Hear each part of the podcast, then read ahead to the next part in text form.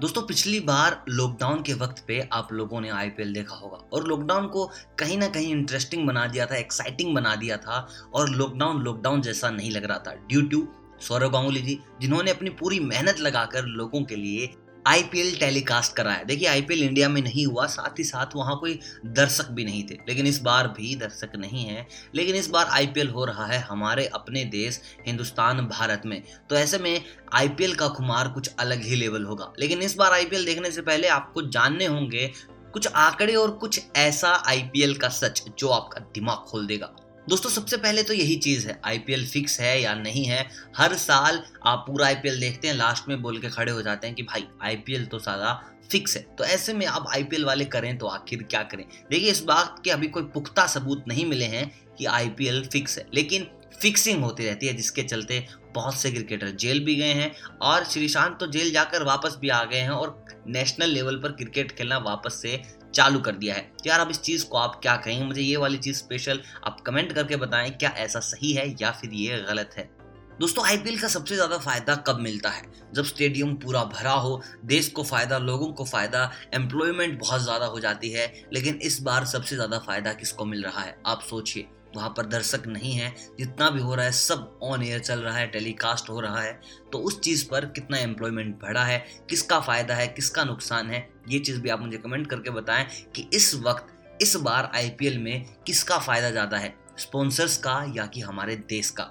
दोस्तों, पिछली बार चीन के साथ हमारी काफ़ी ज़्यादा मुठभेड़ हुई। वारदात हुई, कुछ हमारे सिपाही जख्मी हुए, कुछ उनके सिपाही जख्मी हुए, और देश में बिल्कुल ताना तानी खिंच गई थी। ऐसे में समझ नहीं आ रहा था क्या करें, क्या ना करें। फिर आया आईपीएल और आईपीएल से जितनी भी चाइनीज़ कंपनी थी, उनके स्पॉन्सर हटा दी गए। ड्रीम इलेवन को मौका मिला आईपीएल को रिप्रेजेंट करने का। लेकिन देखिए, कुछ ही दिनों बाद, कुछ ही महीनों बाद दोबारा से आईपीएल आ गया है। ताना तनी अब भी खिंच रही है। कोई भी सॉल्यूशन नहीं हुआ है। लेकिन इस बार कोई चाइनीज़ कंपनी है, यानी कि वीवो अगर ऐसा ही था तो पिछली बार फिर चाइनीज़ कंपनी को क्यों आगे नहीं आने दिया? देखिए, मैं चाइनीज़ कंपनी के साथ नहीं हूँ, मैं खिलाफ इन लोगों के प्रोपगांडा के मतलब कि पीआर बनाने के लिए आईपीएल को आईपीएल को और ज़्यादा इमोशनल बनाने के लिए कुछ ऐसे कैंपेन चलाए गए जिसमें बताया गया कि हम चाइनीज़ को बिल्कुल बाइकआउट कर रहे हैं। लेकिन इस बार ऐसा क्यों नहीं?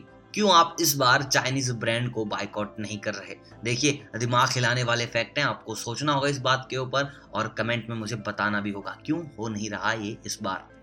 दोस्तों, इस बार आपको आईपीएल में एक और चीज़ देखने को मिलेंगी। वो होंगे मिस्टर आईपीएल देखिए, कुछ बुरी चीज़ों के साथ अच्छी चीज़ें भी आती हैं। ऐसे में सुरेश रैना वापसी कर रहे हैं और वो खेलेंगे उनके बेस्ट फ्रेंड हमारे थलाइवा महेंद्र सिंह धोनी के साथ। दोस्तों, बताया जा रहा है कि ये आईपीएल महेंद्र सिंह धोनी के लिए अंतिम आईपीएल हो सकता है। इसके बाद क्या पता वो आईपीएल ना खेलें। वो हर एक फॉर्मेट से लेने वाले हैं संन्यास। तो ऐसे में इस आईपीएल को सबसे ज़्यादा खूबसूरत इस आईपीएल को सबसे ज़्यादा एक्साइटिंग अगर कोई बना रहा है तो वो है सुरेश रैना और महेंद्र सिंह की ये जोड़ी। और दोनों ही चेन्नई सुपर किंग की तरफ़ से खेल रहे हैं तो विसल पुड़ू तो बनता है।